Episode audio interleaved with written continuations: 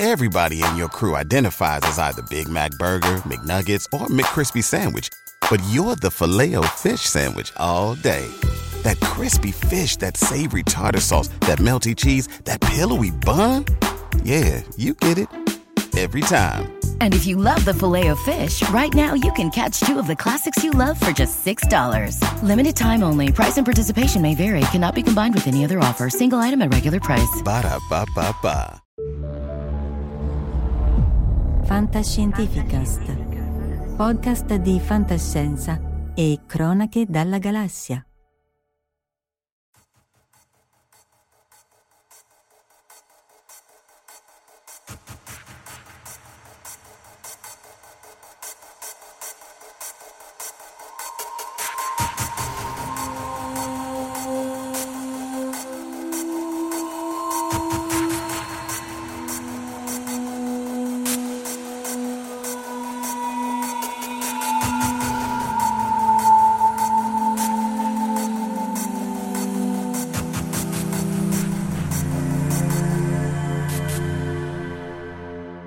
Intervista privata. Sì, sì, no, in, in privato ti racconto. Siamo live, tutta una serie di cose, di gossip universitari purtroppo non vi possiamo raccontare. Eh, stavolta cominciamo dal basso a salutare Manfredo Bruzzi, Alessandro Forroia, Michele Sessa, eh, Lob, Lorenz Lobo, Marco Ricci. Aspettatevi uno della famiglia Ricci tra poco, eh, la settimana prossima. Corrado P. Luca Sacconi, Giugiu Giarlo, Marco Casolino, sono io, Jack O'Lantern, Alessandro Bitetto e di nuovo Alessandro Forroia. E ovviamente Madame Valentina Penza. Oh, grazie del Madame. E, beh, oh. e, tra l'altro è stata, vi ricordate, è stata già uh, ospite qui alla Live 99, la stavo, l'avevo cercata per controllare se avevamo fatto Era il la secondo... 99, ammazza. Sì. Che detto così vuol dire, vuol dire 34, 33 settimane fa, che vuol dire quasi un anno fa, cioè due terzi di anno fa. E Valentina... la- undicesimo di ciclo solare. Eh, Cominciamo a ragionare in termini. Cominciamo a ragionare in, in termini di cicli solari. Lavora nel gruppo di Francesco Berrilli, Dario Del Moro, che sono gli, gli amici di Tor Vergata. Eh, sono colleghi, ma insomma sono amici più che colleghi. E, e quindi appunto abbiamo detto, vabbè, torniamo a fare il sole, il sole a nudo, il motore segreto. E in realtà que- l'idea era nata pregressa. Dopodiché l'altra cosa che caratterizza tutto il gruppo di Valentina, Valentina in primis, ma anche Francesco e gli altri, è che sono incredibilmente modesti e quindi poi non ti dicono niente quando escono gli articoli e così via. Quindi in realtà poi eh, è uscito questo articolo Valentina, no? Che è eh, perché ne avevamo fatto l'altra live quando era la previsione del ciclo solare successivo, cioè quello che sta avvenendo adesso e ci avete più o meno azzeccato. Quindi Sì, devo dire, l'ultimo controllo era abbastanza rincuorante. eh, sì, devo sì. vedere perché so che eh, questi giorni il sole era particolarmente coperto di macchie, quindi Eh. dovremmo essere in una fase di risalita abbastanza... eh, Voi che l'avete non, non prevista? so se No, l'avevamo prevista. sta Voi risalita- pre- prevedevate cosa? Ma come si Vabbè, chiama? la Perché risalita era praticamente- facile prevederla. Vabbè, oh, quella, quella pure io. No, esatto. Pre- Eh, allora, di risalite e cose, tanto, tanto per dire, le risalite e le, discese sono queste del ciclo solare, esatto. però questi sono il passato, adesso parliamo del passato. Ma praticamente è tipo il calcio, come si chiama quello là, il calcio finto che si gioca prendendosi i calciatori e prevedendo le cose, però fatto col sole, no? Ah sì, Eh, tipo un fantacalcio. È sì. fantacalcio, è fantacalcio, esatto, è il fantasole. fantasole. Eh, dopodiché ogni gruppo di, di solari si fa il suo modello e poi chi azzecca di più vince. eh, Vabbè, Sì, ma diciamo, poi è come l'oroscopo, cioè alla fine nessuno dice niente, il che vuol dire che forse non ci azzecca mai nessuno. Io la prima volta Beh, che- eh, l'oroscopo ci azzeccano tutti, pure il mitico Paolo Fox che aveva previsto che per il 2020 sarebbe stato un anno splendido per tutti. Salutiamo nel frattempo chi si è eh, unito a noi, l'aiuto del sole vincerò, attacco solare, l'avevamo usata Emilio infatti, Alberto Liva, ciao Emanuele Manco, Antonio Di Mezza, Luca Giovannelli è un altro dei colleghi Oh, ciao Luca. del gruppo Sudartico e Fanta, Fantacalcio, sì, mi mancano proprio le basi, avete- abbiate pazienza ragazzi. Va bene, allora così debotto, allora vediamo Senza l'articolo. Ma adesso senza del posto senso. senza senso, prima ti faccio una domanda io, perché Aia. sole nudo, Eh, l'avrò letto e avevo 15 anni, eh. Ma che c'entrava? Perché mi ricordo vagamente Robot è un- una cosa che aveva a che fare con uno ammazzato che non era Sì, stato il sì, robot. sì, eh. sì, sì, e il sì. sole cosa c'entrava in quel... È che lui, Elia Bailey, allora il libro di Asimov, Eh sì, sì, vabbè, che, che è il primo del ciclo dei robot, ed Elia Bailey, che era il plainclothesman, il, il- il poliziotto in borghese, lui era abituato a vivere eh, sottoterra, o il primo o il secondo, perché The Caves of Steel è No, il primo. secondo me no, il il- no, no, no, scusa, il secondo, il secondo. Sì, Abissi d'acciaio. Caves of Steel è il primo, lui abita alla, poi va su Solaria, dove vivono questi zozzoni, vivono fuori. E quindi c'è il sole nudo e quindi lui è esposto alla, alla Ah, superficie no, solare. Quindi non era il Eh. so- però non era il sole nostro. Non era il sole nostro, ma non dovremmo essere razzisti, secondo me. Bisognerebbe considerare le altre stelle dei soli all'apparimenti del proprio te. Assolut- assolutamente, solo che io ho sempre un po' faticato a cercare film, libri in cui si parli del nostro sole per rivendermeli anche in classe. Eh sì, ecco, eh, tra l'altro, ecco, di- fantascienza il sole lo bistratta un po'. Vabbè. Guarda, meno male, meno male che non c'è Omar che ci ha tradito per una specie di dice una cena, non lo voglio sapere. Perché lui se no ti attaccherebbe il pippone con Solar Crisis e quell'altro, che sono i due film che cita sempre e che abbiamo fatto sul sole. Che praticamente uno è che devono riaccendere con la bomba nucleare il sole che si è spento. Oddio, no, ma l'altra volta, sì. E l'altro non l'ho recuperato. Ma hai fatto bene, per quello sei qui sorridente in mezzo a noi. E l'altro che non mi ricordo, eh, che non erano brutti, semplicemente erano assurdi, senza la spocchia di altri film. Niente, vabbè, non me li posso riprendere a Sunshine, scuola. eccolo qua, Sunshine, dice Emanuele. Eh, eh, c'è anche Angelo Frascella, ciao Angelo. Eh, la vita, la vita isolata dei solariani l'abbiamo sperimentata durante il Covid. Infatti, diciamo che nella mia bolla, ma penso anche di molti, non è che sia stata dura dal punto di vista l'assenza di rapporti sociali come è stata dura per altra gente, perché insomma ehm, eh, conosco Io penso meno che ogni tanto fa bene un po' a tutti stare un mesetto isolati dalle persone con la scusa no mi dispiace non ci possiamo vedere eh, Dunque, Jack pandemia." Lantern, eh sì, infatti, è purtroppo, eh, oppure o- anche la mascherina è comodissima perché ah, non ti ho riconosciuto, scusa, la mascherina, perché pure quella aiuta. siamo passati oddio non ti ho riconosciuto perché sei senza mascherina Infatti, eh, Jack del O'Lantern, il problema del corpo di Cixin Liu eh, praticamente è, è- è- sono tre- un sistema di a, a- a- un pianeta due soli o tre soli, non mi ricordo. E anche lì parla del sole molte volte. A me, onestamente, le premesse erano ottime, a mio modestissimo avviso ci mette troppa roba. Però ha avuto un successo enorme e lui, insomma, secondo me, ho sempre detto che a mio modestissimo parere i suoi racconti brevi sono migliori di questa trilogia di, sul problema dei tre corpi, però appunto è questione di, è questione di gusti. Eh, però sì, se perché tra l'altro tu Valentina fai anche eh, spingitrice di spingitrice di spingitrice di cavalieri, cioè vai a fare, vai a insegnare. Eh, tu insegni a scuola in realtà, eh, alle scuole medie, adesso sei in- un sabbatico per lavorare a Tor Vergata, però fai anche per formazione e per respirare, sì. eh. Diciamo che l'età media mentale è quella, cioè Tor Vergata, voglio dire, siamo tra le medie e l'asilo, tu forse devi tacere perché eh, però siamo là. eh, nulla dissi Esatto. Ehm, però tu fai anche eh, appunto eh, formazione dei docenti per cercare di utilizzare queste tecniche che tu usi a scuola e altri contesti di film, libri e così via e per qualche maniera far sì che i ragazzini non, non te se mangino e in qualche maniera imparino forse anche qualcosa. no, anche per lavoro. divertirmi un po' io perché sennò anche perché se non ti diverti tu che insegni alla fine cioè, Sì, sì. eh, vabbè Total Story Radiance Allora, Total Solar Alliance, gli ultimi 500 anni, quindi questo qui, allora, eh, eh, Astrophysical Journal, eh, mi, mi dicevi nel fuori onda che è stato un parto... sì trigemellare vabbè eh, tri- che- tri- Allora, Capita che ci raccontaci del sono parto, articoli dai. che durano, vabbè, poi io lavorando a scuola ci lavoravo nei tempi liberi, quindi fondamentalmente sera, notte, Natale e estate, i sabati e le domeniche.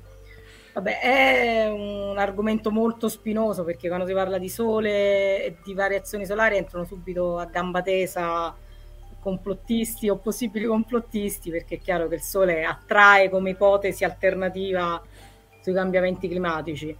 E quindi... Sì, peggio dei complottisti, che sono quelli che in realtà lo fanno Vabbè, la, pa- è la paura che si ha quando si pubblicano questi articoli. cui- No, però dici te referi stronzo, no, andiamo proprio No, no, no, no, vabbè, non è anonimo. No, vabbè, la prima volta è stato... Eh, appunto, è anonimo.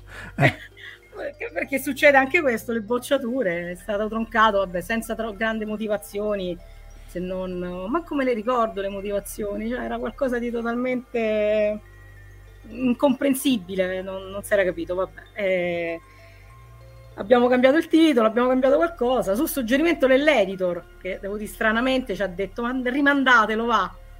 Perché evidentemente sapeva che l'aveva mandata uno particolarmente estroso, mettiamola così. Ci abbiamo lavorato eh. comunque tanto, perché come dicevo a Marco, vabbè, io sono una pseudoteorica, anche se ultimamente mi sono un po' prostituita verso analisi dati. Si è sporcata le, da- le, mani con roba vera. Sì, sì. sì, vabbè, io ero equazione carta millimetrata, vabbè.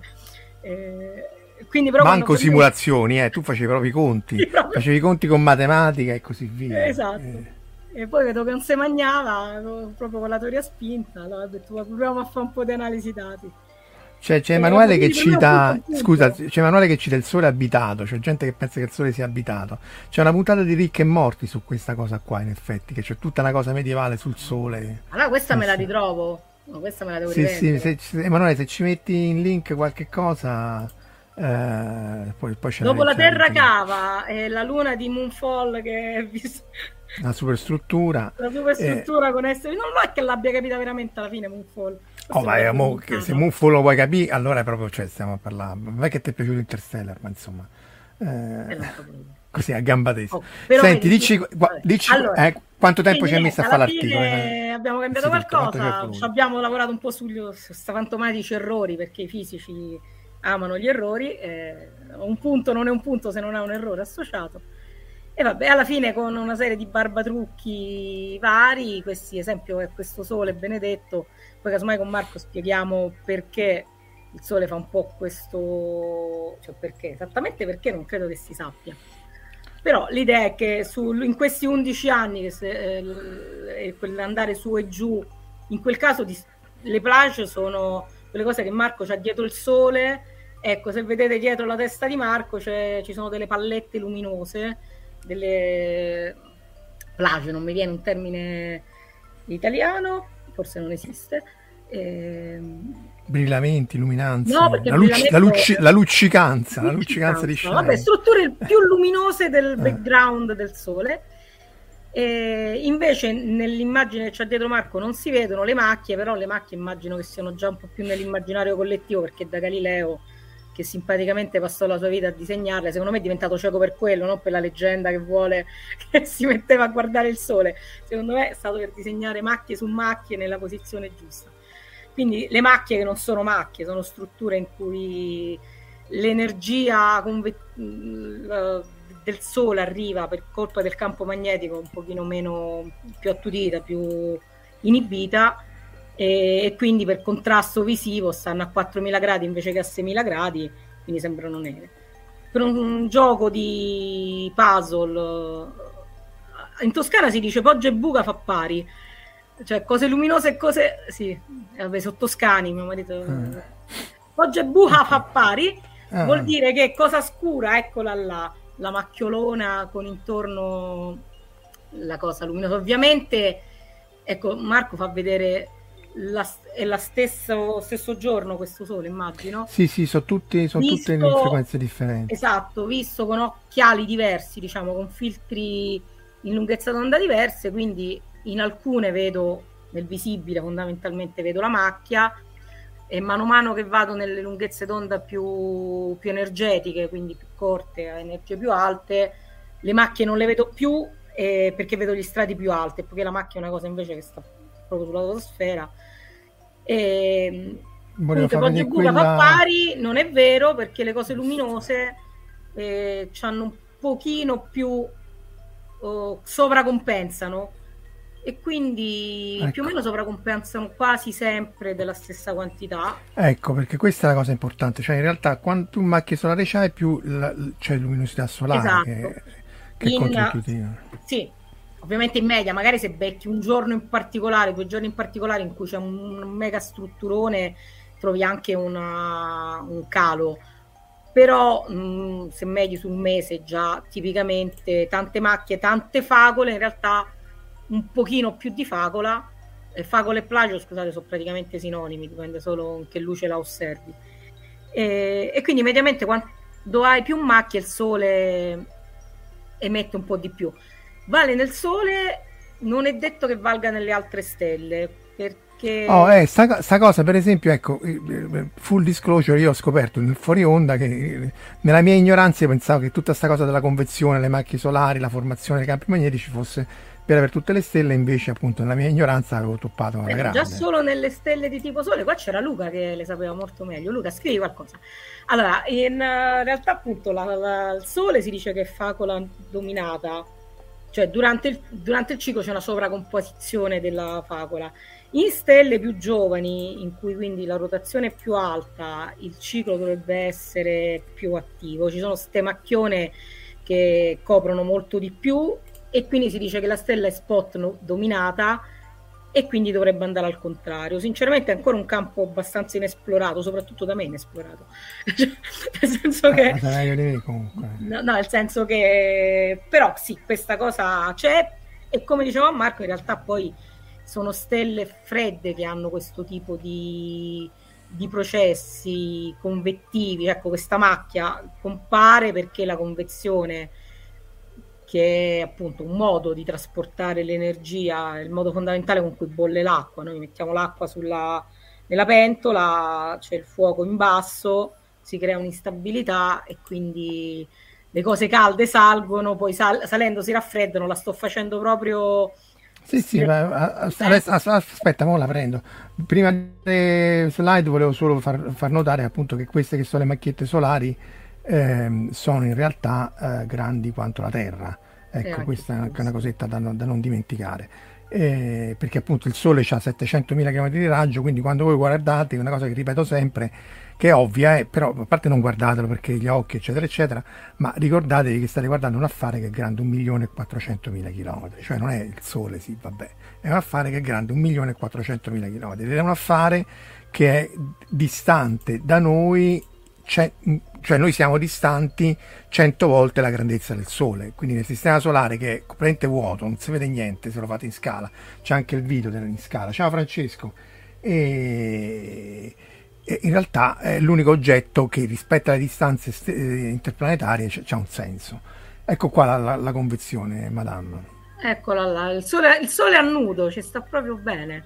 Eh. Più che a nudo, sto- sto tagliata a fette. Tagliata a fette. Tagliata a fette, eccola là la nostra convezione che è la causa del- di, di quell'aspetto un po' granulare che qui in questo sketch si, si intravede forse. E quindi facendola proprio facile, senza entrare troppo nel dettaglio de- del fenomeno, ma guardate la pentola che bolle, avete un'idea vaga di che cosa può essere la convenzione. Mi ricordo che l'altra volta nella live avevo fatto l'esempio del canederlo. Sì. Eh, quindi queste bolle che salgono sono calde, e più leggere, salgono, arrivano in superficie, si raffreddano e quindi ridiscendono. Quindi la granulazione se la si vede nel visino, ecco, non lo vedete con l'occhio, però se co- con un occhiale particolare, comunque nella luce visibile, ha proprio questo aspetto granulare. Eh, un granulo più o meno un mille chilometri, ecco le- quanto l'Italia più o meno possiamo dire. Eh, la macchia può fare la Terra, un granulo può fare più o meno l- l'Italia. Ed è un, un terzo, diciamo, del, se dividiamo dal nucleo alla, alla fotosfera in tre parti, un terzo di questo è la convezione. Due terzo, terzi, terzo, terzo. in realtà beh, il nucleo è un po' meno di un terzo.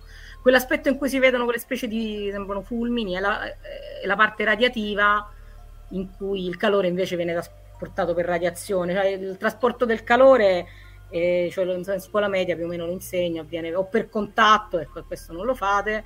Gli fai tutta Eh, l'equazione di Boltzmann al secondo ordine con tutte le equazioni Eh, differenziali. Esatto, lo spiego proprio così. Poi gli metto davanti al termosifone e gli dico: Lo senti che senti il calore pure senza toccarlo? Sai che, sai che tu sai, che sicura- bello. sai sicuramente che praticamente l'esame di ammissione dei fermi alla scuola normale di Pisa era tipo eh, appunto il, il calore. Allora disse, beh vabbè, per risolvere l'equazione del calore bisogna risolvere questa semplice equazione differenziale al secondo ordine ed è l'esame di ammissione all'università. Praticamente spara direttamente l'equazione e così via. Eh, Però noi la facciamo molto semplice, quindi il ragionamento è appunto il- Eh, lo che- scaldarsi davanti al caminetto senza bisogno di toccare. Che tra l'altro è l'unico, è l'unico modo che hai appunto nello spazio, cioè l'ir- l'irraggiamento, perché convezione e radiazione nello spazio nessuno può sentirti con, Urlare. convettare, con- urlare, convettare e, e, e- irraggiare. Bello, Ciao Core, dice nessuno ti può sentire convettare. convettare. Bello, questa me la rivendo. Eh, chiede Alessandro se la fagola è l'ingrediente principale dei spicchi di sole. Non ho capito Oddio, se è una spicchi- barzelletta. Che intendi per spicchi di la sole? facola o la fecola, non lo so se... Non lo so perché Alessandro è matematico, per- però gli vogliamo bene comunque. e tra Ah, io poi gli voglio fa- molto bene, sono matematico, Eh. io ho detto sempre Eh. sono un matematico mancato. Sì, con lui dovremo fare la puntata. Vedi, lui, lui capisce quando gli dico un punto e un punto, ma l'errore che c'è sta a fare. Eh, l'errore ci sta per, per- per- per- coreografia, ci sta. eh.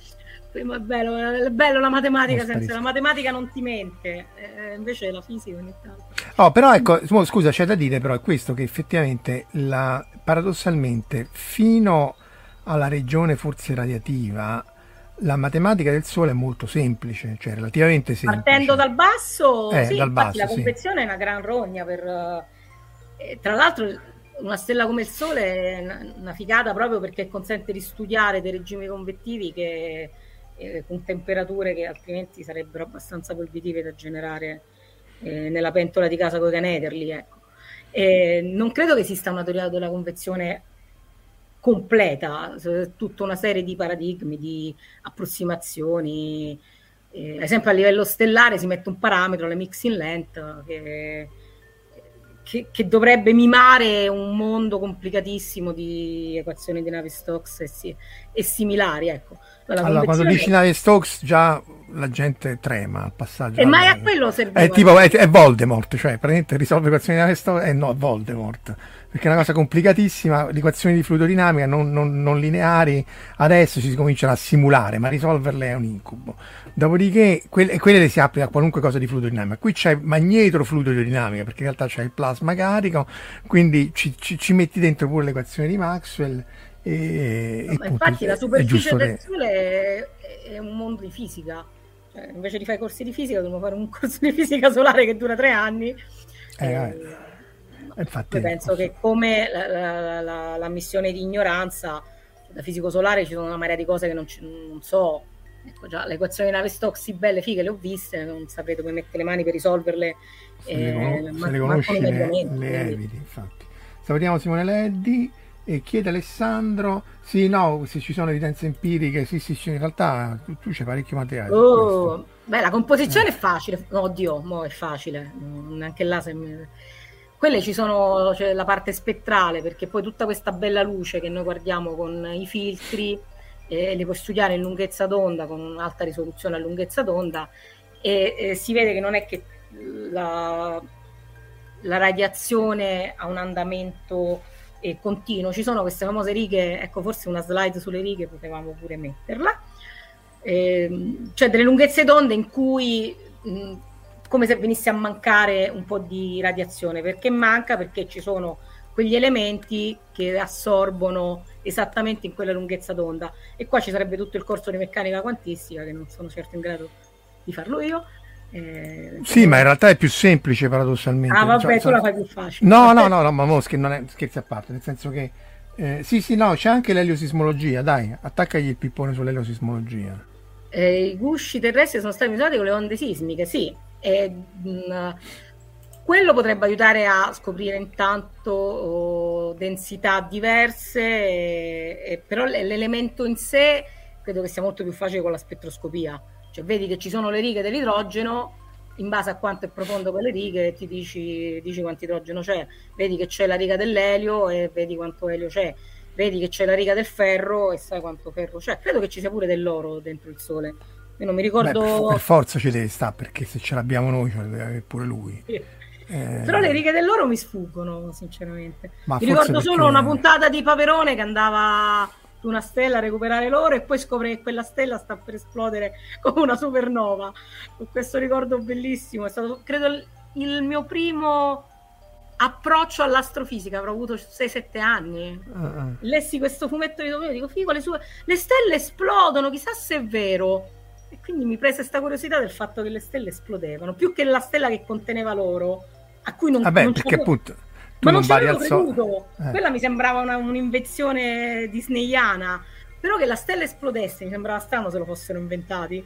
Infatti non se l'erano inventati No, eh, no, l'oro insomma ci deve stare perché se, se fai ta- se tanto metà tanto, se, se fai in proporzione viene che terminiamo c'è- lo stesso planetario. eh, eh, eh, quindi, deve- Quindi gli deve- elementi, poi esattamente quanti elementi ci siano, ci sono pacchi e pacchi di articoli su, che cambiano, le- si chiamano le abbondanze solari, è una sorta di mantra di chi fa modelli solari e stellari, anche perché poi i modelli stellari si fanno eh, spesso dando gli elementi in, eh, invece che in base 10, in base, base solare. Quindi, Ah, oh, del resto eh, anche là uno se la deve immaginare, cioè se non le dai in termini di, di- col sole uguale a 1 è difficile, se no sono numeri astratti. come H tagliato uguale a 1 è uguale a Eh, uno. sì, sì, sì. No, quelli sono i teorici dei stringaroli. Mettiamo H tagliato C, e qual è l'altro? Tutto uguale a Quanto 1. era bello, C è e H tagliato uguale a 1. tutto uguale a 1 e poi vediamo un po', ce le facciamo tornare a queste dimensioni. Vabbè, quindi no, le abbondanze solari si conoscono con una sufficiente eh, grado di, di- errore che ritorna.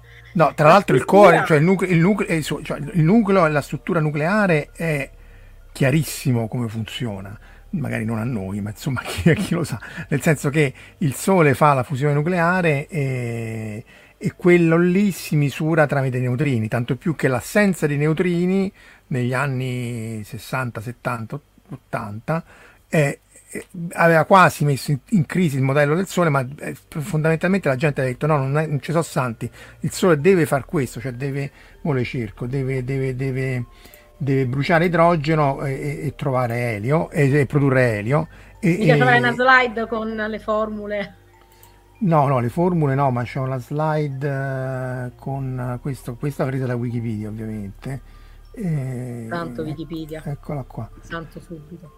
Questa, beh, insomma, però con tutti i caveat. Eh, Vabbè, però comunque dai, sì, eh. fino a qua Eh, sì, fino a Però- qua ti puoi fidare. Essenzialmente noi bruciamo idrogeno, noi il Sole brucia idrogeno, idrogeno formatosi peraltro nella mm, nucleosintesi, insomma, nella, nella mm, adrosintesi primordiale, cioè l'idrogeno del Big Bang, lo, lo fonde, essenzialmente muta, e questa cosa succede per- solo al centro delle stelle perché la pressione è talmente elevata che eh, la gravità stessa è la pressione che schiaccia questi due nuclei facendogli vincere la, la repulsione elettrostatica.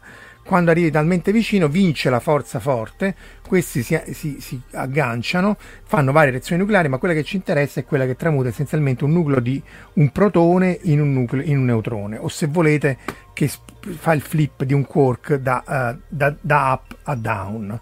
E quindi vi ritrovate con un eh, atomo di eh, un isotopo dell'idrogeno che è il deuterio dovete conservare la carica elettrica quindi la carica elettrica positiva se ne va nel positrone e qui ritorna sempre Asimov che si annichila subito con gli elettroni che stanno all'intorno e il neutrino. Ora la cosa figa del neutrino è che lui il sole proprio non, non- non lo, vede proprio salvo le oscillazioni dei neutrini che dovremo fare un altro giorno.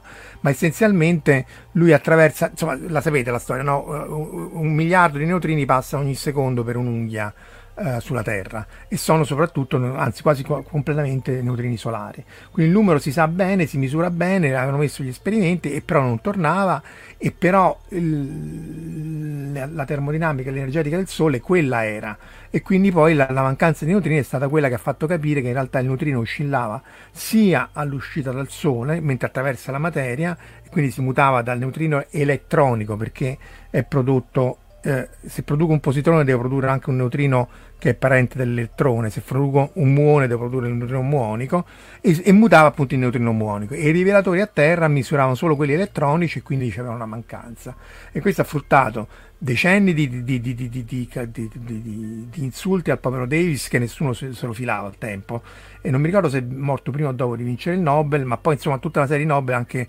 a mm, Kajita e a, mm, a McDonald sono stati dati per l'oscillazione del neutrino, in quel caso dell'atmosfera, che è una delle cose più fondamentali, ancora poco capite del modello standard, cioè il meccanismo è capito ma non si capisce perché e potrebbe essere uno degli indizi o comunque legata alla famigerata nuova fisica della quale avevamo parlato la volta scorsa con Valerio non ci si capisce assolutamente niente. Quindi il, il neutrino ci dice, per rispondere in maniera lunghissima alla domanda di Alessandro, ci dice esattamente quello che succede nel Sole. Poi vabbè, il- questo qui tutto si mischia, eccetera, eccetera, ma alla fine della fiera vi ritrovate con quatt- da 4 idrogeni a, a 4 nuclei di elio. Questo è il, il modello base. Giusto? Detto bene? Adesso, questo io, io taccio perché il maestro parla. Ma io non lo so. il succo è che poi questi quattro, Elio 4 pesa un pelino di meno dei quattro idrogeni e quindi quello che manca se n'è andato in energia. Che impiega gamma, un bel gamma po'. e neutrini. Eh, Gamma e esatto. neutrini. Che Mentre il neutrino va dritto come un fuso, i poveri fotoncini che vengono, si dice, scatterati eh, da una parte all'altra perché cioè noi alla fine vediamo la super, noi del Sole vediamo la superficie esterna e l'eliosismologia è quella che ha consentito proprio di andare un po' dentro perché noi vediamo dentro è opaco quindi noi vediamo la superficie ma è opaco per noi perché è opaco anche per i poveri fotoni. Un po' la storia del Big Bang e della superficie di ultimo scattering che è un po' la superficie di ultimo scattering come se fosse la superficie del Sole eh, rigirata come un calzino. E, e quindi i poveri fotoni che dal nucleo devono arrivare da noi vengono scattati da una parte all'altra. E l'avevo cercato l'ordine di grandezza perché non mi ricordavo se era 50, 100.000, più o meno intorno ai 100.000 anni, forse un po' di Sì, tra, tra 10 e 100.000. In Oggi realtà, Francesca lezione aveva detto 60.000, quindi forse un po' di meno di quello che avevo trovato. allora, visto che me lo stavo guardando pure io, in realtà ho trovato che c'è, l'aveva detto anche Francesco in una- nella sua live, Francesco Berrilli, e aveva detto tra i 10 e i 100.000 a seconda dei modelli, e, e tra l'altro avevo fatto pure lo short di un, di un- di un minuto per estrarre sta cosa, e non mi ricordavo assolutamente né di averlo fatto né del numero. E se ruota non è perfettamente sferico, dice, dice Alessandro.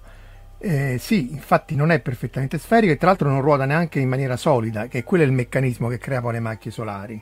Esatto. Ehm, eh, più che la composizione di elementi dice, poi magari vi facciamo vedere come vengono, eh, mi riferiva alle varie zone, che intendi però zone? Zone in verticale o zone, Zone, in- secondo me intende radiativa, in- in penso, eh. traduco, eh, secondo me quelle tre zone grosse che sono nucleo, radiativo e convettivo, sì.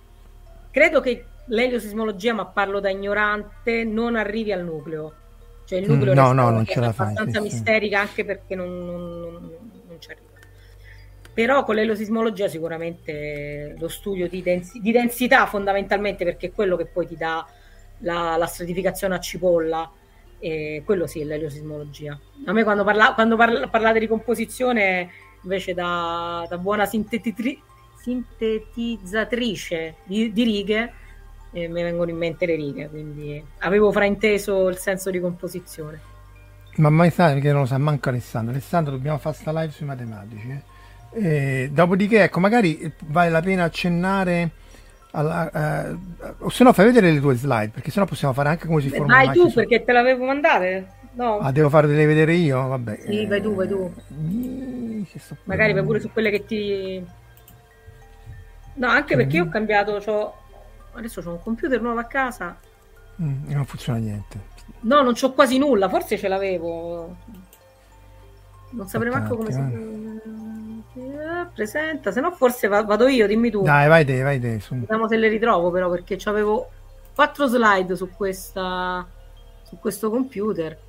Eh, No, intanto, intanto l'eliosismologia, no, l'eliosismologia funz- no, funziona vedendo le- le- le- il shift del- delle righe Doppler, cioè tu fai una misura spettrale molto molto precisa e se c'è un'onda acustica che la muove, la muove di pochissimo, ma quel tanto che, che- che- che si riesce a misurare. E quindi si riescono a vedere queste onde sul Sole, tra l'altro sono armoniche sferiche in eh, polinomi di Legendre o quelli che sai meglio di tutti noi, e, qui- e quindi risuona come una campana essenzialmente. E, e- e da, qui- da come risuona riesce a vedere come è fatto l'interno, un po' esattamente come con i sismografi eh, del Sole, hence the name elosismologia. Detto giusto, professore? Sì, ero, Tanto non ero, stai, ero non come stai ascoltando e stai a cercare slide, tanto dai, su, confe- confessa. Ah, No, però ho sentito le onde, sì, funziona tutto così.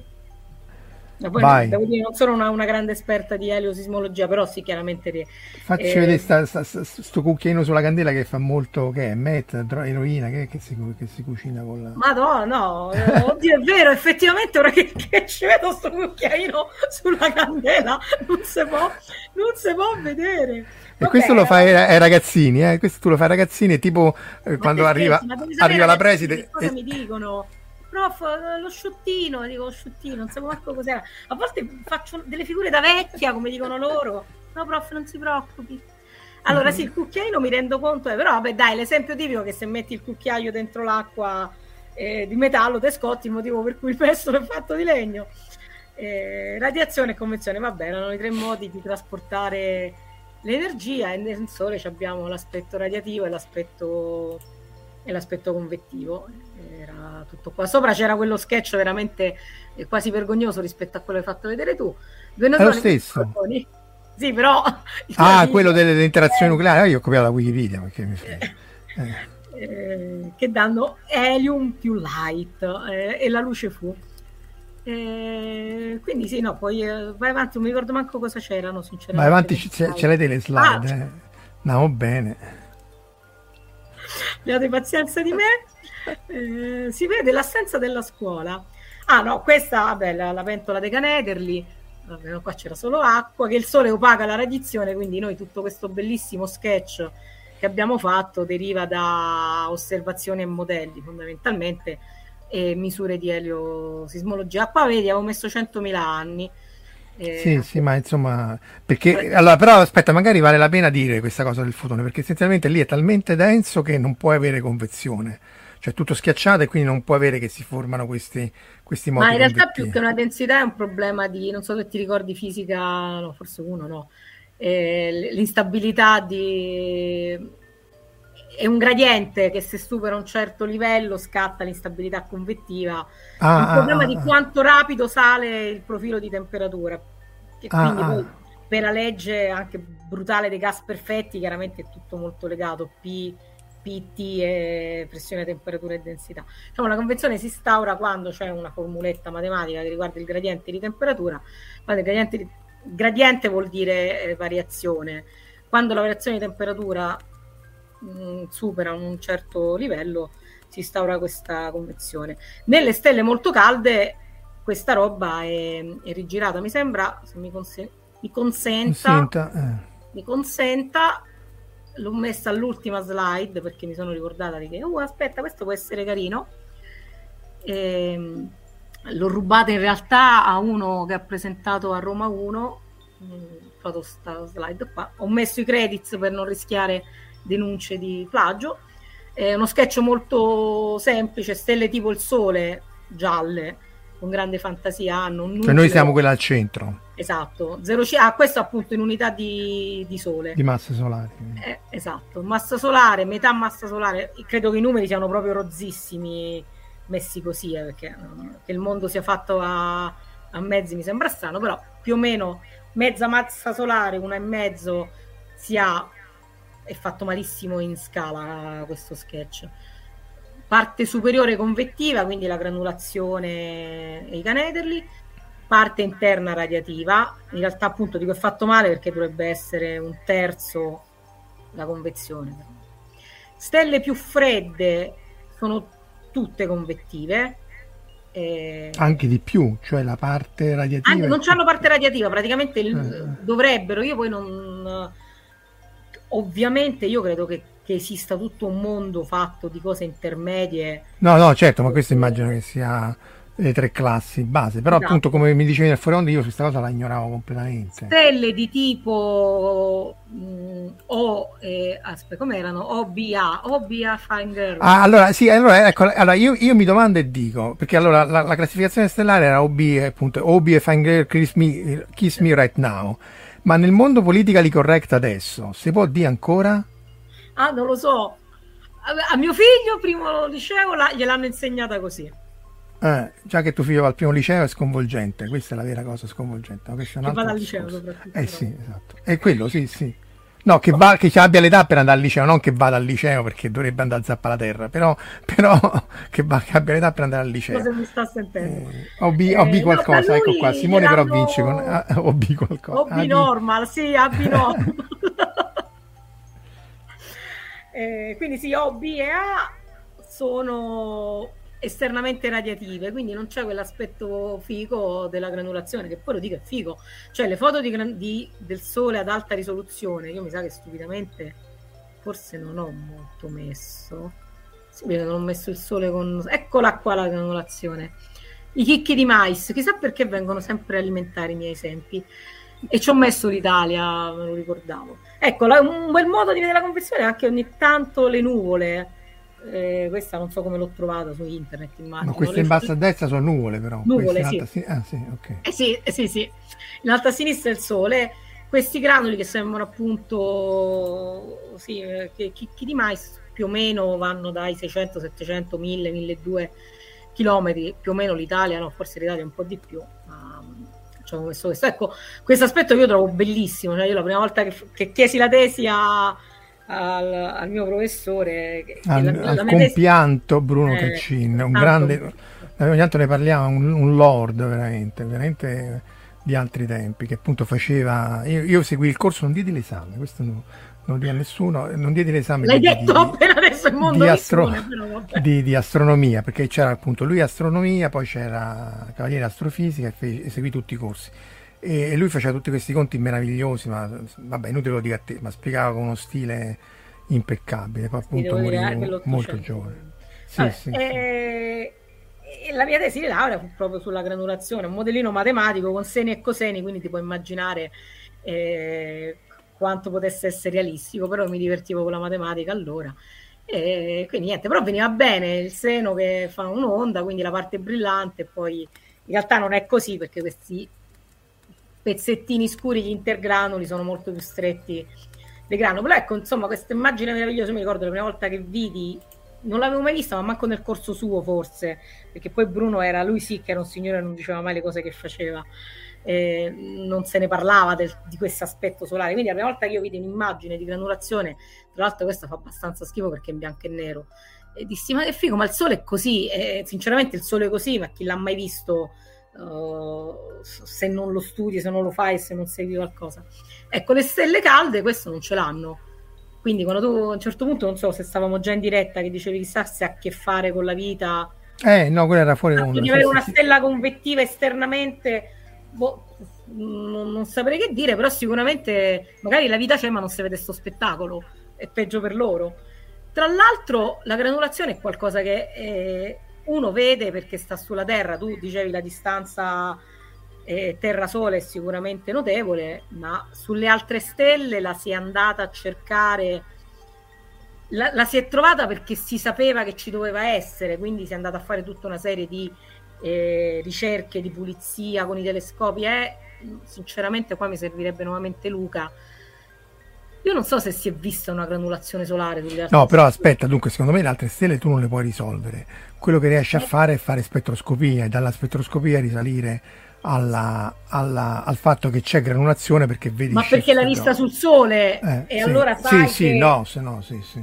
Quindi io immagino che un extraterrestre che viva intorno a una stella di tipo OB e che ha una stella esternamente radiativa, è una stella di una noia mortale, immagino, la vede e questa cosa non se la immagina neanche. Quindi, secondo me, se poi va a vedere le altre stelle, anche se fosse un'intelligenza che riesce a capire che cosa sono le righe spettrali, ce ne vuole per capire che su, su una stella ci può essere questa roba qui. E... Sì, la mia, la mia, domanda in realtà era eh, domanda, eh, se, se, era legata, non era tanto una domanda, se era legata l'attività solare, le macchie solari e tutto questo legato appunto alla convezione dà una variazione che poi poteva essere in qualche maniera facilitante la vita sulla Terra o no, perché in realtà tu dici giustamente, in realtà tanto arrivano queste eruzioni solari che piallano tutto, potrebbe essere pure peggio, una stella più tranquilla potrebbe essere anche meglio. E tanto appunto non si sa niente, quindi non... Mm. Non, non, saprei, so che la nostra stella è così, e meno male che così almeno mi sono laureata, perché sennò è una bella tesi sulla superficie di una stella il sole di Giotto, no, bianco. Eh, esatto. Bello e chiuso. Eh, eh no, facci, vedere, facci vedere la rotazione solare. Eh, oh, eh, questa, quale, questa è l'eliosismologia che diceva uh, Bitetto, No, questa, questa era ancora la storia del trasporto, vabbè, appunto, convettivo. Questa era l'eliosismologia. Ah. In realtà questo forse un tempo lontano era un video, mi sa che l'ho portato così tante volte avanti e indietro. Vabbè, si vedeva questa sorta di blog con tutti i vari modi eh, ortonormali in cui viene decomposto il... Um, il segnale funziona solo che nella Terra devi aspettare il terremotone e invece il Sole è un blob naturale, oscilla, l'oscillazione tipica del Sole è 5 minuti. Infatti quando si fanno osservazioni in realtà è una gran rottura di scatole perché le devi filtrare queste oscillazioni di 5 minuti. E, ehm, e, grazie a questo si è capito che il Sole non è un rotatore rigido, non è la Terra, manco la Terra credo che sia esattamente un rotatore rigido perché mi sa che nel nucleo della Terra succedono strane cose. Cose turpi. Esatto, ma sul Sole le cose turpi avvengono molto prima perché è un plasma, quindi già che non rotasse rigidamente forse uno se lo, se lo poteva aspettare. La non rigidità è eclatante soprattutto nella parte convettiva, ehm, perché poi nella parte radiativa eh, forse un po' perché è confinata, forse perché la, il gradiente di temperatura è più smoothing, più eh, meno ripido, eh, la, la, rotazione della parte radiativa è più uniforme, non diciamo rigida perché è sempre un plasma, però più uniforme. E cosa avvenga nel nucleo? Questa è una slide un po' vecchia, ma non credo che negli ultimi dieci anni abbiano, sia cambiato qualcosa. E invece quello che avviene in superficie è bello perché è bello, e, e poi il motore un po' del, non del Sole come, come stella, ma il motore del Sole come, come stella attiva, perché l'equatore ruota più velocemente eh, dei poli e questa cosa crea una sorta di stretch, di stiramento delle righe eh, di campo magnetico. Il campo magnetico si forma per, per dinamo, un po' lo stesso processo per cui si chiama dinamo, non a caso anche quella della bicicletta. E, ehm, e avrebbe una forma simile a quella del campo della Terra, cioè quando disegnate pure a scuola si disegna il campo magnetico, si fa partire da un polo all'altro polo, il classico mh, disegnino ad ali di farfalla, insomma. Il fatto che il campo magnetico è un po' congelato dalla, alla materia, quindi è costretto a fare quello che fa la materia. La materia all'equatore va più veloce che ai poli, quindi questa cosa stira, forse da qualche parte ce l'avevo. Ce l'ho io, aspetta che la sto ce l'avevo trovato. Eccola qua. Ah, ok. Eccola qua. Sì, non è... forse non so se tu ce n'hai una più bella. No, è uguale, qui, quasi questa. Eh, beh, sì, perché poi alla fine... Oh, uno le fa e tutti copiano. Sì, sì, esatto. Eh, no, magari appunto negli ultimi anni avranno fatto anche un sacco di animation più, più belle, ma tanto il succo è quello, questi campi magnetici si si allungano, si tirano, si ingarbugliano e a un certo punto l'ingarbugliamento pure qua la, sto, la stiamo facendo veramente easy e ovviamente tutto molto più complicato di così. E questi ingarbugliamenti creano questa sorta di a un certo punto il disordine diventa tale che alla fine ritorna il campo polare. E la dinamo alfa omega, oh, sinceramente non mi ricordo se l'alfa e lo stiramento e l'omega ritorno al polare, non me lo ricordo. Ah, eh, diciamo che eh, allora la, la, cosa è come dici tu, essendo un plasma è un materiale completamente ionizzato è quasi superconduttore, anzi in realtà nello spazio interplanetario è superconduttore perché appunto si muove in, assoluta libertà. Allora qui chi vince è sempre eh, chi è che domina se la densità di energia magnetica sull'energia cinetica o viceversa. Qui quello che, che ha una densità di energia cinetica è molto maggiore di quella magnetica e quindi il campo magnetico viene trascinato dalla, dalla, rotazione del Sole. Quindi c'è queste linee di campo che è un elastico. Io cito sempre l'elastico dei vecchi aerei ad elica che tutti giri, giri, giri, questi si avviluppano e a forza di avvilupparsi, tra l'altro, vi ricordate che da essere lineare si fa questi grumi che sono questi blob che sono le macchie solari che tirano fuori. Però io da quello che so, come, da questa, cioè come passi da una situazione dipolare a questa situazione multipolare, cioè del sole attivo e le macchie solari, più, più o meno si capisce e si spiega. Come ritorna dopo tutto questo disastro a un campo dipolare è un po' meno, meno chiaro.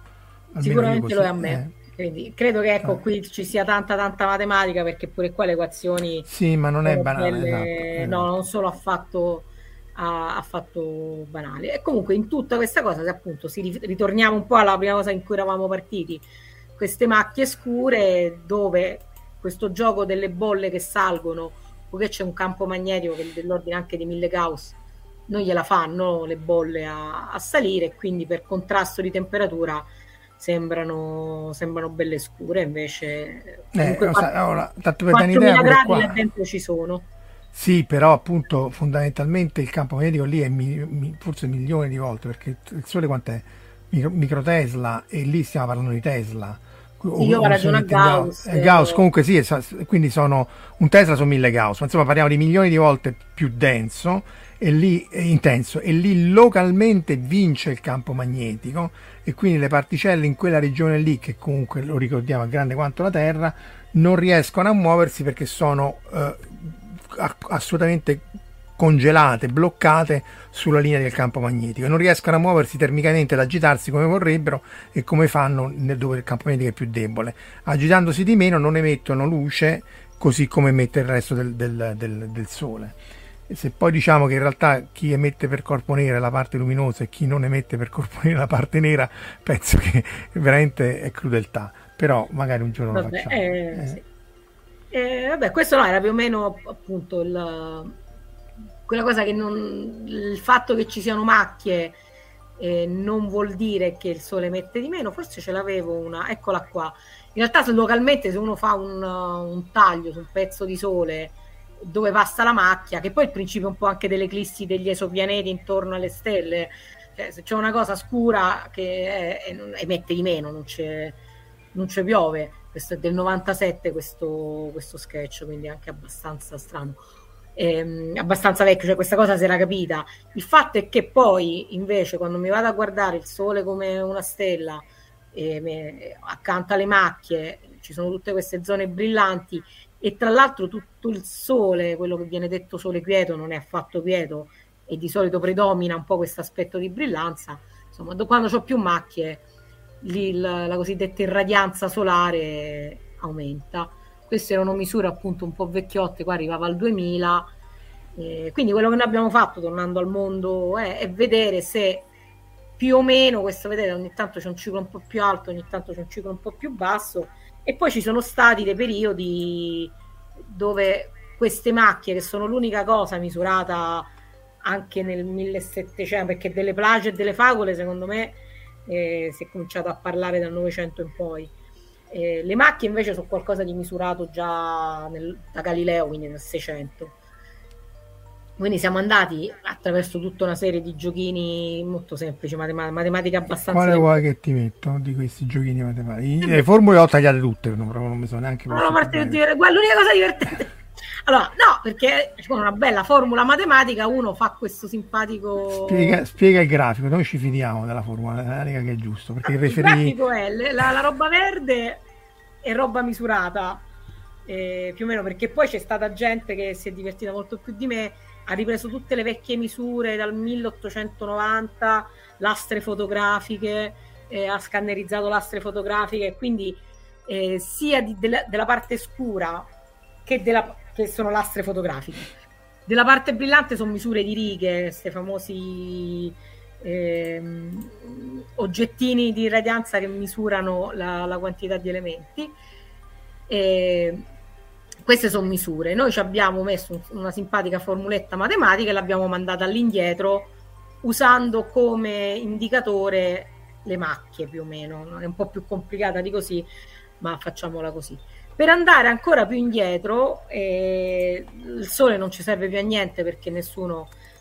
Cioè, in realtà misure di macchie anche molto antiche ci, ci sono. I cinesi mi sembra che avessero dei diari, sì. addirittura risalivano il fatto è che ci fai poco perché poi magari quella andava a osservare il sole una volta al mese, mentre per queste cose servono cadenze abbastanza più fitte. E allora niente, invece di andare a guardare il sole si va sulla Terra e si vanno a vedere gli effetti di raggi cosmici su oh, elementi come il carbonio dagli anelli degli alberi o il beriglio che è un altro elemento particolarmente suscettibile di variazione dei raggi cosmici. Poi dei raggi cosmici, tesoro mio, parlane tu perché i raggi cosmici risentono del ciclo solare. Sì, vabbè, lì c'è tutta, ci stanno tipo sei ore di lezione di Space History ecco. se vi volete fare del male fisico. Però essenzialmente il vento solare, se è attivo, li respinge eh, e, li, e, li, e, li, manda fuori dal sistema solare, o comunque non li fa arrivare. Proprio... Quindi quando c'è più attività solare hai meno raggi cosmici galattici e quando c'è meno attività solare ce n'hai, ce n'hai di più e questo ti crea un problema se vuoi andare su Marte, non che adesso sia un problema urgente, perché appunto eh, rischi o di avere eruzioni solari che ti ammazzano i raggi cosmici solari o di avere un flusso continuo di raggi cosmici galattici che insomma possono indurre tumori. In realtà il rischio non c'è, però non è completamente trascurabile, va tenuto conto. Eh, però ai fini de, de, di quello che interessa a, vo- a, voi, essenzialmente questi che arrivano, i raggi cosmici, eh, essenzialmente creano nuclei isotopi del nucleo comunque eh, modificano le abbondanze eh, eh, isotopiche relative e ti fanno capire quindi com'era il flusso di raggi cosmici e da lì la esatto. palla ritor- ritorna a voi No, perché la cosa divertente è come uno, un osservabile da terra, poi ci dà indicazioni di quello che faceva il Sole. È un'indicazione un po' indiretta, però poiché in matematica tutto correla, eh, le correlazioni sono un, mo- un, mondo fantastico perché correla tutto. Eh, alla fine è sempre matematica abbastanza elementare. Eh, siamo, abbiamo ricostruito questo andare su e giù del Sole fino al 1500 perché 1500 era un po' una mia fissa che volevo 1400 quasi 1500 1400 quasi 1500 in realtà è 1500, 1513 eh, in realtà sare- sarebbe possibile non è escluso che tra un anno magari se, se troviamo un referì più clemente questa volta eh, ce la facciamo si potrebbe anzi ci sono comunque già articoli che vanno più, più indietro con metodi diversi dai nostri metodi diversi, ma fondamentalmente il dataset è quello. Sinceramente non credo che si possa prescindere da un dataset terrestre per dire cosa ha fatto il Sole, eh, è, un no. una, è, un po una, scocciatura. La cosa figa è che nessuno può dire che uno sbaglia, perché mentre la previsione del futuro alla fine di questo 25 ciclo eh, qualcuno tipo Paolo Fox potrà andarci a dire che avevamo sbagliato, eh, rimettimi quel grafico della nostra predizione. Aspetta, no. che ti stavo prendendo. Volevi mettere le, fo- le formule, li stavo recuperando. No, no, no, che formule, dai, stavo scherzando. Ah. Eh, no, no, quella dell'ultimo grafico, quella. No, questo. Questo. Ecco, questo, questo, questo è 1513, è il primo punto. Noi abbiamo questa bellissima ricostruzione su e giù. Ehm, gli altri tutti questa bellissima cosa colorata per far vedere che non è che siamo solo fighi noi, che in tanti ci provano, perché poi è un dato che alla fine, a parte il piacere che era il mio di, di sapere che faceva il sole, è un dato che interessa molto perché poi il sole chiaramente è la forzante principale del clima e uno può dire però cavolo se qui era così basso e qui siamo così in alto, in realtà se andate a vedere i numeri è un 1360-1359 watt su un metro quadro. Eh, fa figo il grafico messo così, ma stiamo parlando di un watt per metro quadro. Quindi, se la curiosità a qualcuno è venuto, no, non è stato il sole a creare un riscaldamento negli ultimi, no, cioè, eh, esatto, negli ultimi anni. Perché poi esatto, sole, esatto. assolutamente le, le ere glaciali derivano non tanto dal sole quanto da variazioni di orbita. Vabbè, quindi sempre il sole in qualche modo cioè l'irradianza cambia anche se cambia l'orbita terrestre. Quindi no, che il Sole sia sicuramente una concausa di cambiamenti climatici a grandissima scala temporale, ovviamente sì, non è che è una scoperta di adesso. Che possa essere il Sole a far cambiare il clima di due gradi in vent'anni, eh, direi proprio no. che non ci siamo. Solo la, eh, l'inerzia termica degli oceani ti direbbe che una variazione del sole di questa portata, cioè un millesimo, e non, non, non ce la fa, cioè la, l'acqua prima che si scalda uno ce l'ha, ben, ce l'ha bene in mente quando va al mare, che se si fa il bagno a mezzanotte l'acqua è ancora calda, quindi non... E la mattina è fredda e prima che si scalda uno deve aspettare le 4 del pomeriggio e farsi il bagno alle 10 eh, del mattino. Eh, 4.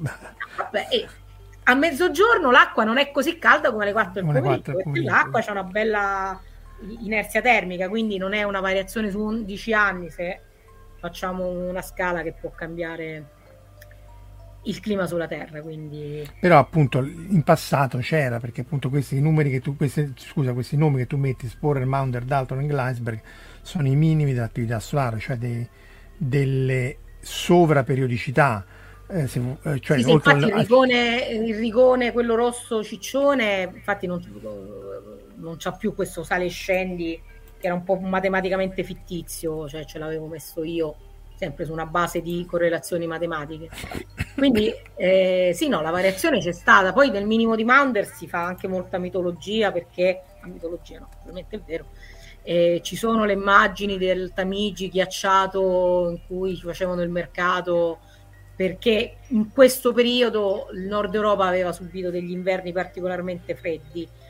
E ci sta tutta una serie di modelli, tra l'altro Francesco pure ne, ne, ne aveva fatto uno con un dottorando di, di, allora che però sembrerebbe un effetto molto locale anche perché il nord Europa era molto monitorato appunto ci sono quadri del Tamigi ghiacciato se magari nello stesso tempo in Brasile si moriva di, di caldo e io suppongo che non ci sia stato nessun brasiliano che nel 1600 si è messo a, a lasciare per- traccia di queste Per cose. essere polemici, magari i Maya del Centro America l'hanno fatto, ma poi hanno bruciato tutto e quindi anche là, non loro, hanno bruciato i conquistadores. Però già il Messico resterebbe comunque Sì, eh, emisfero nord, il problema è l'emisfero sud, tra l'altro che c'è un sacco d'acqua Mm. e, e poi è poco abitato.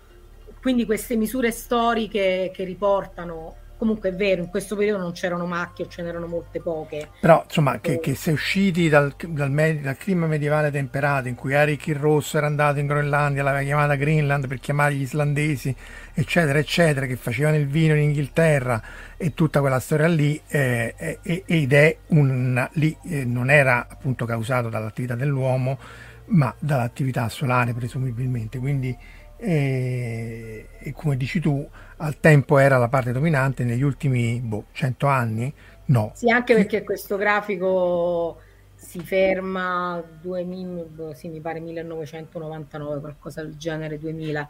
E se uno va a vedere le va a fare uno zoom, qua chiaramente la temperatura della Terra non è stata minimamente volutamente eh, tenuta conto perché non era proprio il se no col cavolo che, maniera- referi- che lo faceva tutto. No, ma anche perché le correlazioni, appunto, io non stavo scherzando quando dicevo che tutto correla con tutto. La ricordi la storia del, del prezzo del grano che correlava con i cicli solari? Eh, poi dieci anni è un numero strano, perché un decennio anche a livello sociale ha un suo peso, che, cioè con dieci anni correla tutto. Ah, ho capito il numero sì. di carie Mm. dei denti. Avevo letto da qualche parte che correlava il numero di tumori della pelle, no? Non lo so, è facile fare correlazioni su dieci anni, quindi sai come si dice, i numeri se li torturi ti dicono qualsiasi cosa. I massaggi, i dati si massaggiano, noi sperimentali. Ah, io invece avevo le si torturano, vabbè, massaggi e torturi i dati, puoi ottenere quello, quello che vuoi.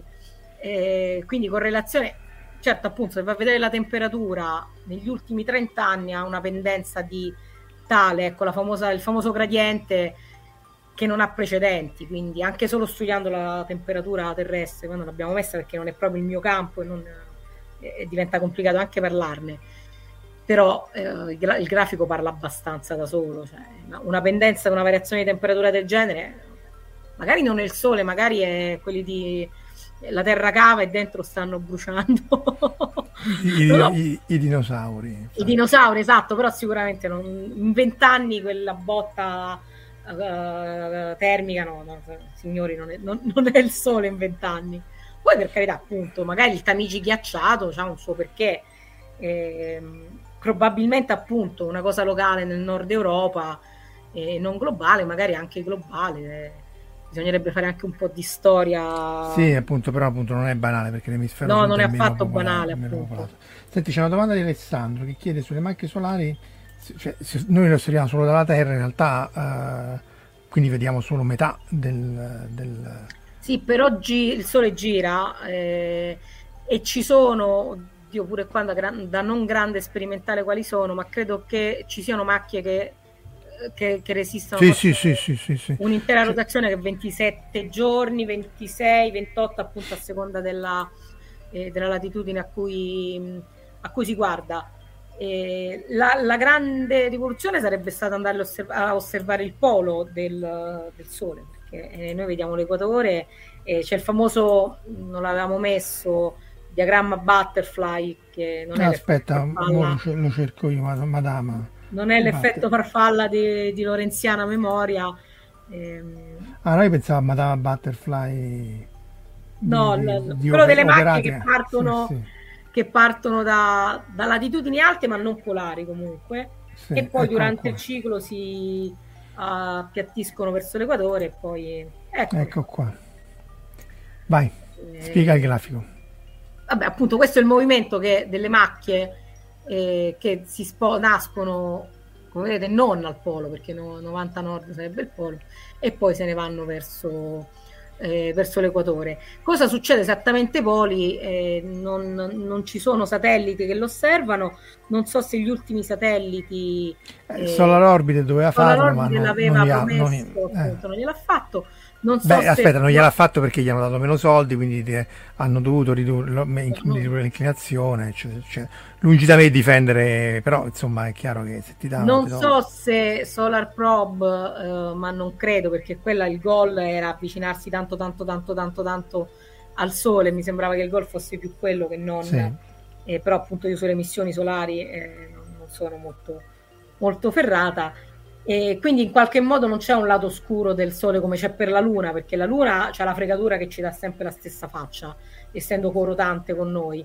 Il sole invece no, il sole ruota, ruota anche abbastanza velocemente, appunto in 27 giorni ha fatto, ha fatto il giro, eh, le strutture spesso permangono, se non permangono, anche se cambiano in qualche modo in modo statistico possiamo... Sì, esatto, è, è- è la, quindi no, è la non- statistica.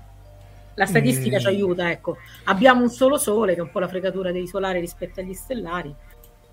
Sì, la fregatura vostra è che purtroppo fa più figo fa la galassia lontana che il sole vicino, e quindi quello pure eh, è un po' un No, problema. e Ciao, appunto è un po' la cosa dei cosmologi che hanno un solo universo, eh, fai quello e non puoi appunto la statistica la puoi fare sulle vabbè, hai tante macchie, ecco adesso osserviamo tanti cicli ehm, e quindi il problema è che pure sul ciclo sono dieci anni eh, per, per fare un ciclo, esempio nel, nel mio approccio matematico io andavo su medie mensili per togliere all'inizio gli effetti eh, più a breve Sì, termine del- e sì. per- il che vuol dire che tornando alla matematica di un punto, un punto sono 11 anni. eh, quindi e queste sono tutte misure queste che stanno qua, queste nere. Eh, la media giornaliera delle macchie, della copertura di macchie. Eh, quindi se io tutto questo ciclo lo devo trasformare in un punto, che era poi il parametro matematico che usavo, e ecco, potete vedere, io dal 1880 al 2010 ho 3, 20 6, punti. 9, 12 cicli, 12 punti e fare un grafico per 12 punti. Ecco, giustamente arriva lo sperimentale che ti dice, oh, ma su 12 punti, non dico che da 12 punti ci passa solo una retta, ma Oh, è una sperimentale per 12 punti ci fa passare qualunque cosa. insomma.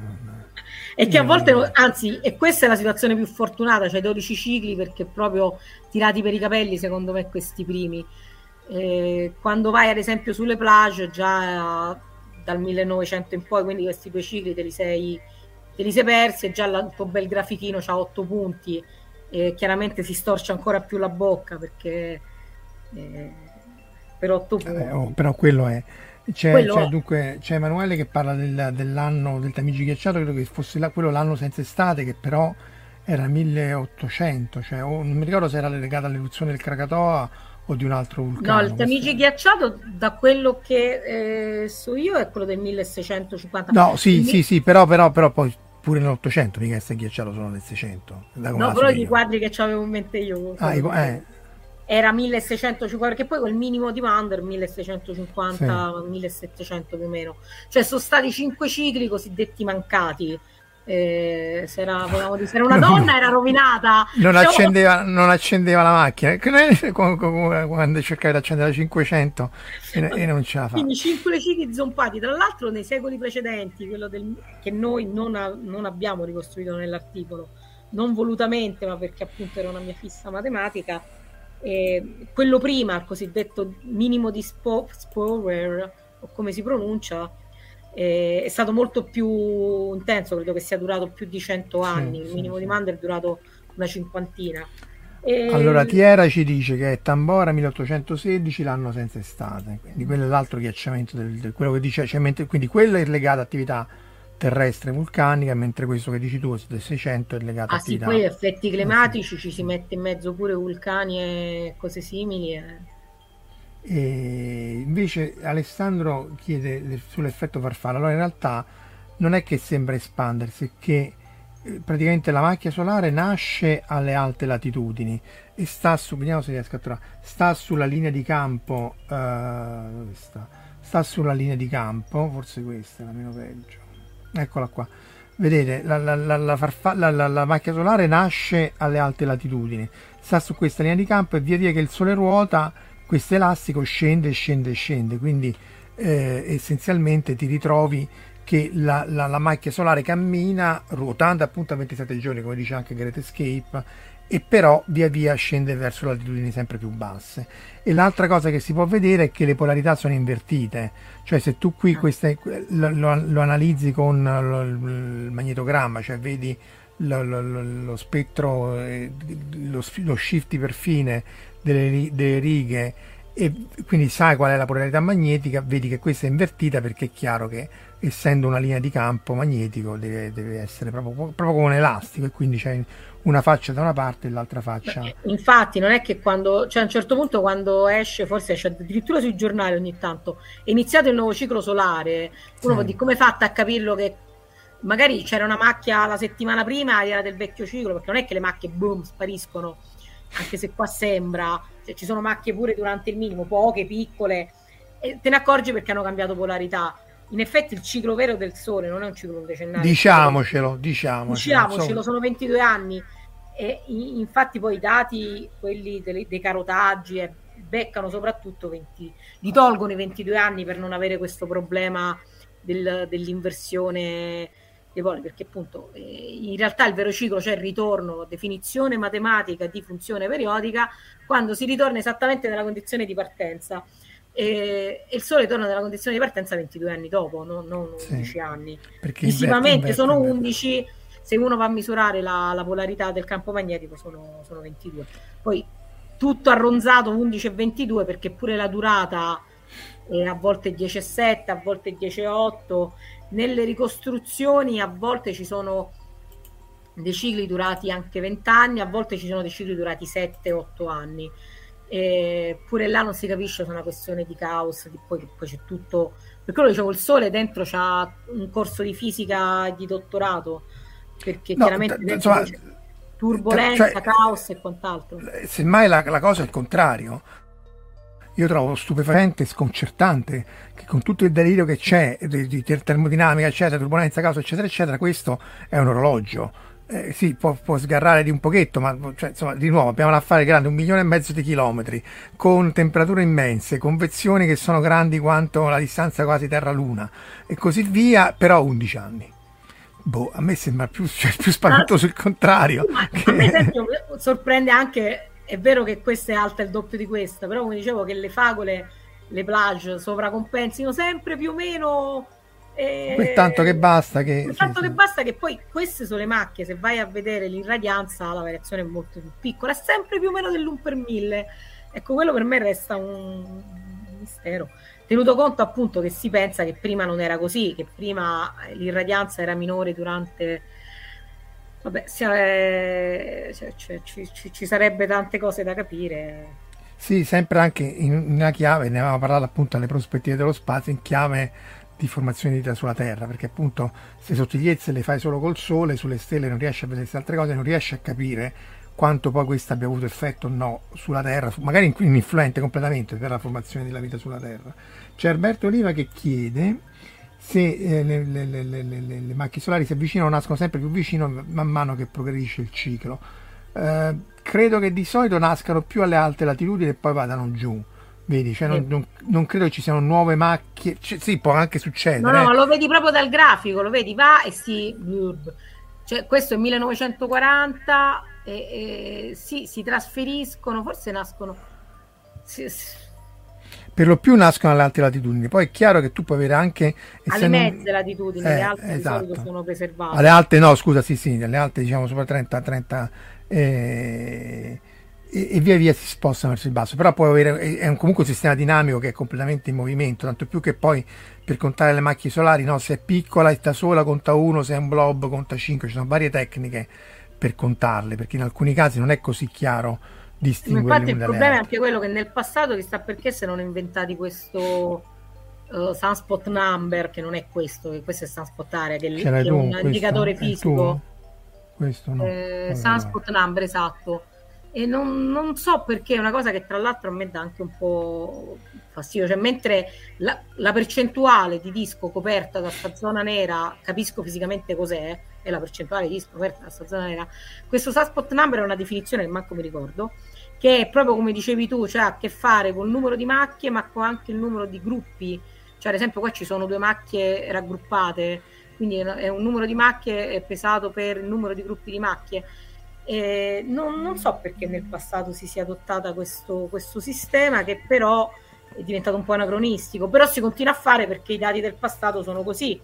Sì. Eh, probabilmente perché il sole era molto più facile contare le macchie che non fare una misura precisa del... Beh, no, è impossibile. Immagina Galileo, poraccio, cioè, grazie al cielo. È diventato cieco per quello pure. Eh, eh.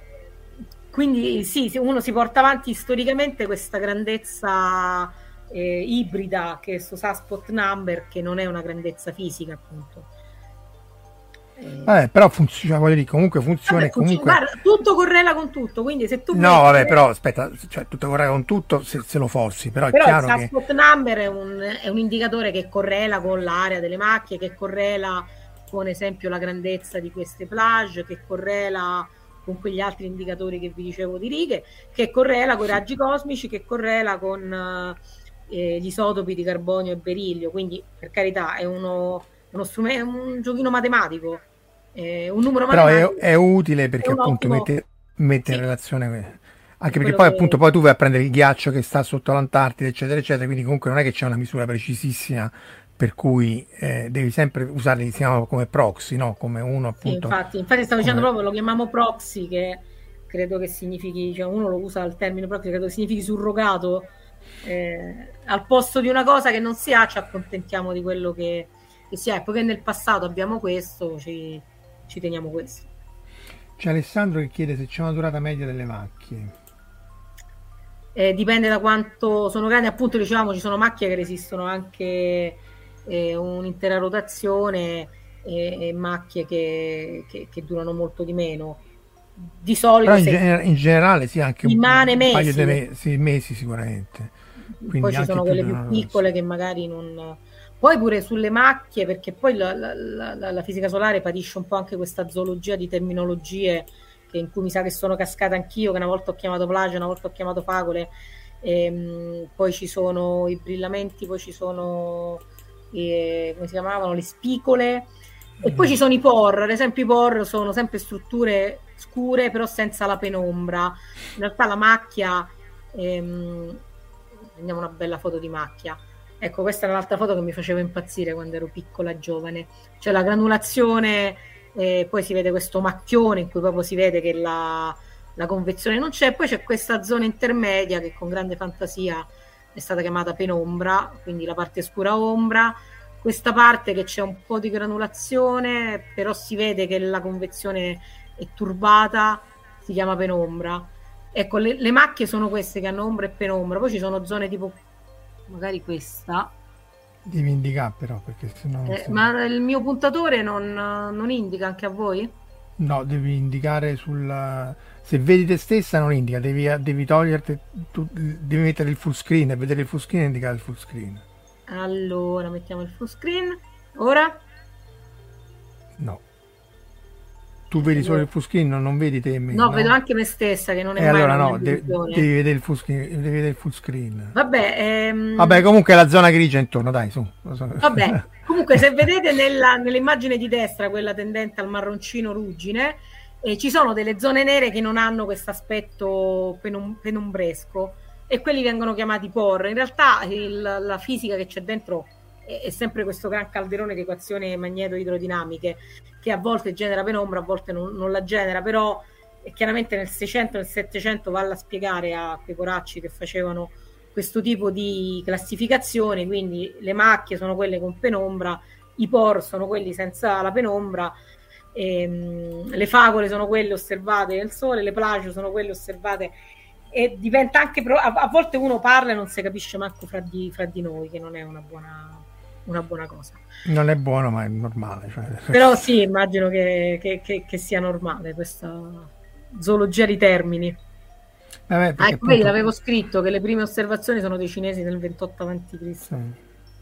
Sì, insomma, si cerca ovviamente di, di allungare il più possibile i dati sperimentali per fare un- una accorda- accordare meglio questi proxy, cioè queste altre misure appunto per andare il più indietro possibile. Perché Sì, appunto, poi andare indietro ti aiuta a capire un po' le stelle, perché poi se vedi tante stelle le vedi in, momenti diversi della loro attività magnetica, quindi in una sorta di media temporale che può essere una media spaziale, se hai visto il sole quello che ha fatto in 10.000 anni, riesci a immaginarti cosa facciano 10.000 stelle. Esatto, in maniera infatti- un po', un po' rozza. E poi perché appunto nella previsione del futuro, se uno riuscisse a capire perché questi periodi di grandi minimo a cosa sono legati, se sono un fenomeno stocastico, se sono un fenomeno casuale, se sono invece con una certa regolarità, uno potrebbe pure prevedere ne so, un prossimo grande minimo tra non ci fai niente perché non è che puoi fermare il sole e dirgli no non andare nel Lo riaccendi alla sunshine, come dicevamo prima. anche se un periodo di minimo forse ora se abbassasse veramente un po' le Abbassasse un pochetto. non- però Questo- magari chiuderebbe cioè sarebbe una sorta di fregatura Sì, infatti paradossalmente oramai siamo di fronte a dover trattare questo problema e quindi va fatto. Se poi il sole aiutasse troppo poi sarebbe quasi paradossalmente quasi peggio. Sì, Questo era un vecchio articolo che appunto va indietro fino ai 10.000 anni, però Eh, appunto esatto, più o meno diciamo che il nostro, forse prima che vado in pensione a scuola, eh, con questo si può ricostruire, questo pure si basa, è la ricostruzione di sempre di questo Sunspot number eh, mitologico fatto con i nucleotidi perché è l'unica cosa che c'hai, quindi eh, studi il Sole studiando la Terra, in qualche modo ha, un Esatto. che di filo- ha quasi un, un che di filosofico il- la cosa. però appunto 10.000 anni è praticamente no perché tra l'altro qua sarebbe interessante ma insomma hai voglia capire se l'attività solare in qualche maniera è stata foriera della svolta degli umani che 13.000 anni fa essenzialmente hanno dato il là Beh, eh, la, io la, la- la cosa che leggi sui libri di scuola dei ragazzini ti dicono di sì, perché ti dicono che eh, il fatto che l'uomo si sia nella famosa mezzaluna fertile era dovuto al fatto che quella era fertile e che poi quando con la glaciazione e appunto eh, alcune terre erano impossibili da raggiungere, ma poi la migrazione è avvenuta quando quelle terre che erano ghiacciate ehm, si sono schiacciate. sì, sì. Che le- quella era quara- le- 40.000 anni fa se non sbaglio ed era legata all'orbita come dicevi tu quella è legata Esatto. alle perturbazioni dell'orbita qui sarebbe l'attività solare senti un'ultima domanda e poi magari cominciamo a salutare Eh, chiede se, eh, sempre Alessandro se si sono osservate macchie su altre stelle e no eh, cioè non, Allora, guarda, io ma, ma allora osservazione diretta? No, mm, non no, riesce a risolvere la stella. Eh, però eh, ricostruzioni fatte, simulazioni fatte con osservazioni ehm, di emissione radiativa oppure ad esempio quel dumping che, che si vede che quel grafico in cui passa la macchia e, e l'irraggiamento solare cala.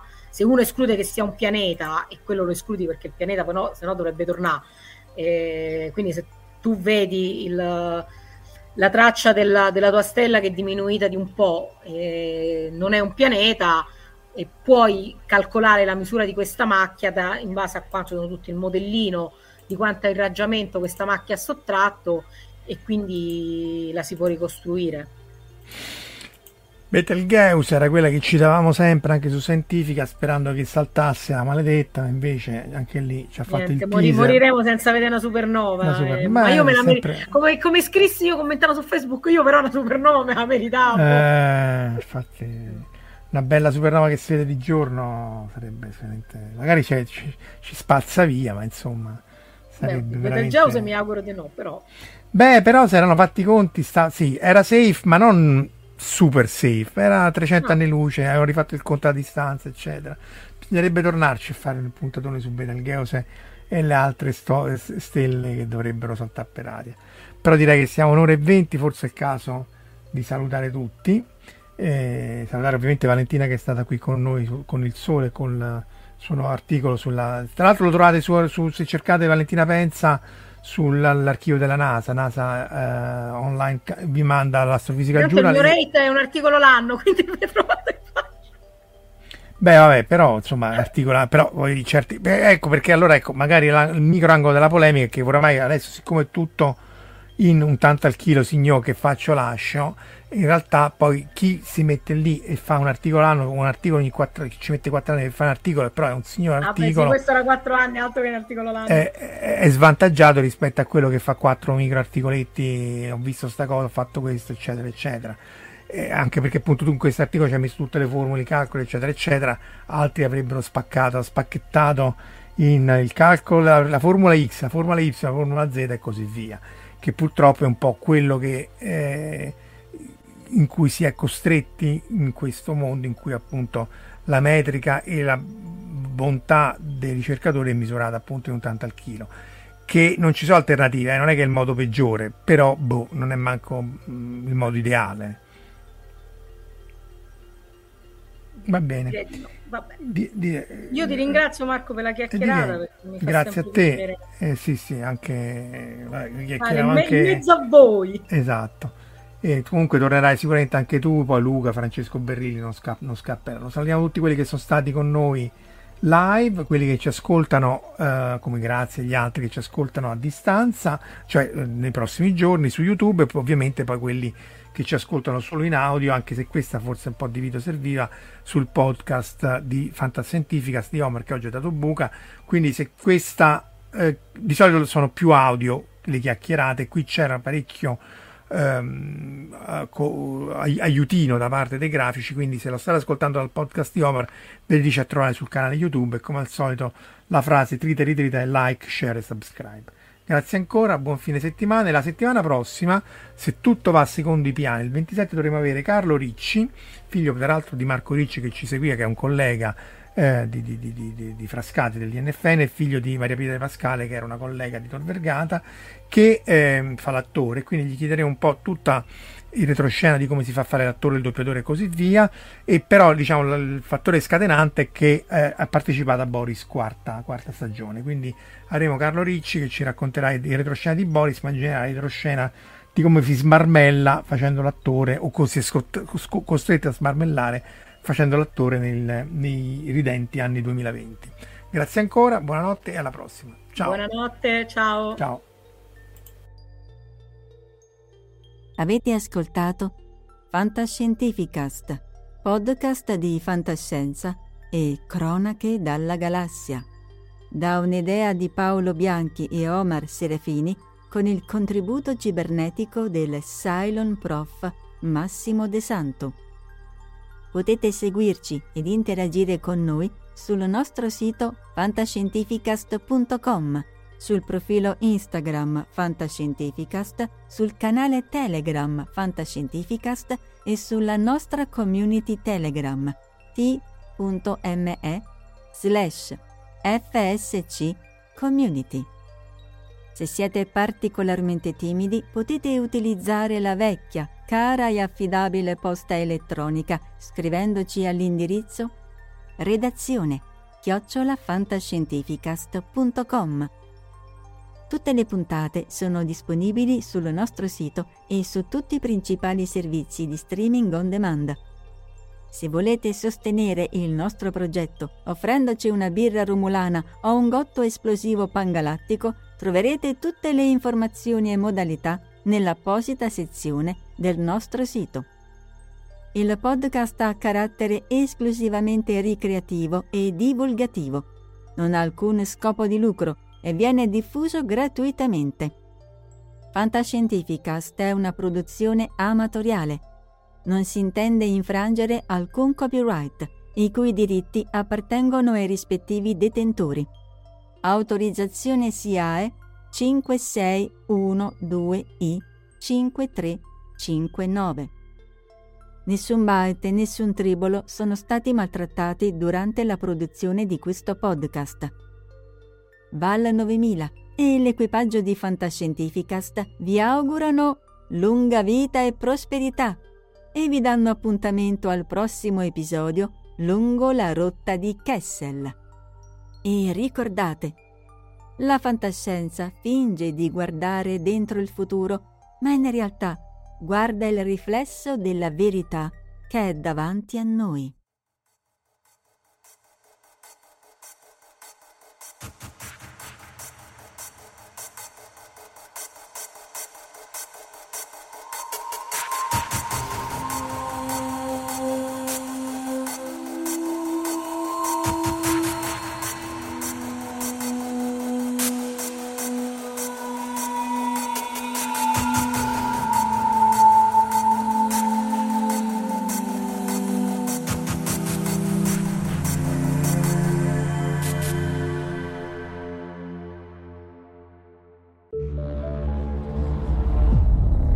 Fantascientificast, podcast di fantascienza e cronache dalla galassia.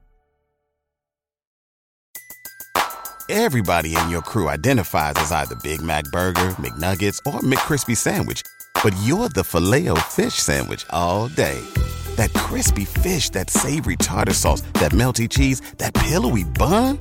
Yeah, you get it every time. And if you love the filet of fish, right now you can catch two of the classics you love for just $6. Limited time only. Price and participation may vary. Cannot be combined with any other offer. Single item at regular price. Ba da ba ba ba.